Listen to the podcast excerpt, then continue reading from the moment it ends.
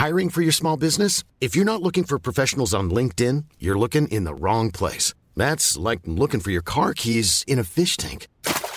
LinkedIn helps you hire professionals you can't find anywhere else, even those who aren't actively searching for a new job but might be open to the perfect role. In a given month, over 70% of LinkedIn users don't even visit other leading job sites. So start looking in the right place. With LinkedIn, you can hire professionals like a professional. Post your free job on linkedin.com slash people today.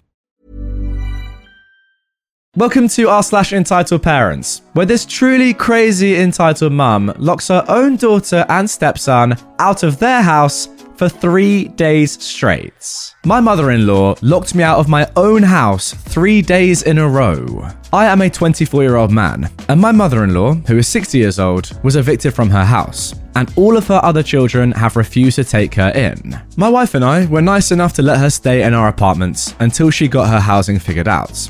This process was supposed to take two weeks, but it turned into three months. She hasn't helped around the house, and she started to eat our food that she doesn't pay for, and turned my living room into her bedroom where she nods out and watches my TV all day and night. Last week, my wife and I called her out for milking this entire situation. And now she's starting to barricade me from the house every time I come home from work, as well as hiding my work shoes and stealing my clothes. We tried to kick her out, but she's refusing to leave and calling us buttholes even though we took her in. I'm sick of the petty BS that this 60 year old woman is playing when we were nice enough to let her stay while she figures things out. She is a sociopath. And now I understand why the other siblings didn't want her in their homes. Uh, yeah.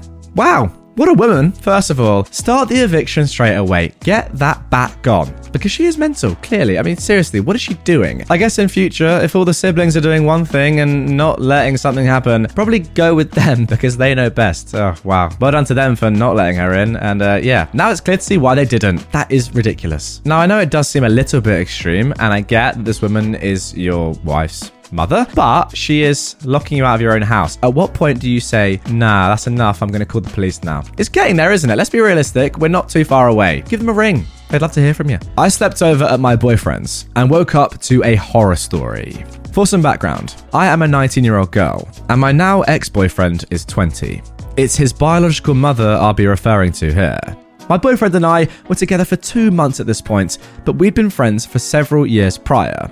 We broke up very soon after this, and this event took place about two weeks ago.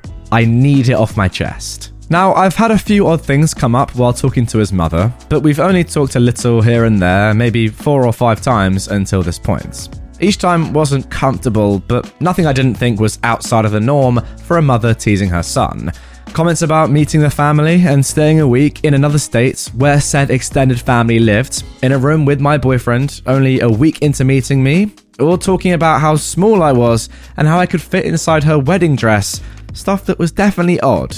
But I rarely saw her and I thought little of it. Now, my boyfriend had warned me that she was off her rocket a bit, but as I said, I didn't interact much with the lady.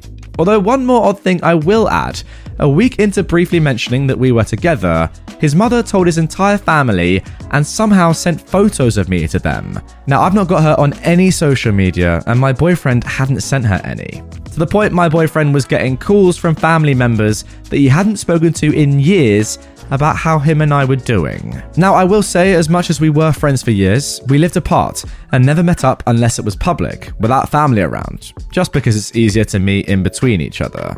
Now, on to the main events. After a night of relaxing and playing video games at my then boyfriend's house, we got snowed in quite early on in the night. Now, neither of us drive, and it's a good 30 ish minutes to my house, and everyone is asleep. I decided, against better judgment, to spend the night, as it was recommended prior to me by him and his parents if I ever needed it. And they assured me it would be no issue and that they could take me home the next morning. Now, I've had a few awkward bumps in the road with his mother before this, but nothing that said run in big bold letters like this. At about 7 in the morning, earlier than the alarm we had even set, we hear loud banging on the door almost as if someone was trying to tear the wall down. I assume this was maybe some work getting done to the house or something of the sort, and just tried to shut my eyes. But a few minutes after, the banging gets unbearable. The door swings open, and his mum barges in. I hear his mother yell his name a few times as she makes her way over to the bed. I assumed at this point that she was fuming, and I tried my best to act as if I was sleeping. She told Google, he's got one of those things that can turn off or on the lights via voice, to turn the lights all the way up and began to stand over the bed where we were sleeping. FYI, we were fully clothed and not even near each other. She then begins to repeatedly say, Oh my god, for a good while, until she says, OP is still here? She sits down on the bed as my boyfriend promptly asks if she can calm down and leave. She insists, though, that she's going to stay right here and begins talking in a voice you'd only talk to a child or an animal in. She asks us if we are fully dressed, and we both say yes and show her. Although I would like to state, she's by no means very hard on religion in this aspect or anything, and she's just asking for the sake of being weird. She talks about how she knew I would stay over and how I wanted to. The record, I didn't want to. I even had an hour long discussion with my boyfriend before going to bed about why I dislike sleeping over places, but it was against all odds. I let her know. I actually have school this afternoon and I wasn't planning on staying. I have to go here pretty soon, anyways. The snow had gotten bad though, and everyone was asleep, so I slept over. She tells me that she knows that's a lie, but it is okay because you're a part of the family now. She then rambles about how she wants grandkids, but not so soon, and how I could fit into her wedding dress better than her own daughter. Oh my god. Please keep in mind, I've met this woman no more than five times now in my life, each in very short intervals. I then tell her that I need to leave in the next two hours to go work on schoolwork, and she tells me that there's no way I'll get home, and that I'll just have to stay the night again, and we can all pretend to be a big, happy family. I say that I'll get my father if it's troubling for them to drive in this weather, but reaffirm that I need to go home. She says she isn't going to take me home and I can stay here as long as I like because she knows I love it here. She asks if we want breakfast and that she can make us some. We tell her no and ask her for the hundredth time during this conversation to leave. Of course, these are just the main things she said, but she mentions marriage among other things as well. It took my boyfriend forever to get his mum to leave because she insisted that I liked her company and we were family and she's his mother and therefore she can say anything she wants. After she leaves, I luckily am able to get a ride home earlier than expected via my boyfriend's dad. Just 15 minutes later, and we hurry out the door. As we're in the car, the entitled mum calls my boyfriend's phone and her husband's frantically until her husband answers and she asks to be passed to my boyfriend. She then, on speakerphone, begs him to speak to me as she thinks I left because of her.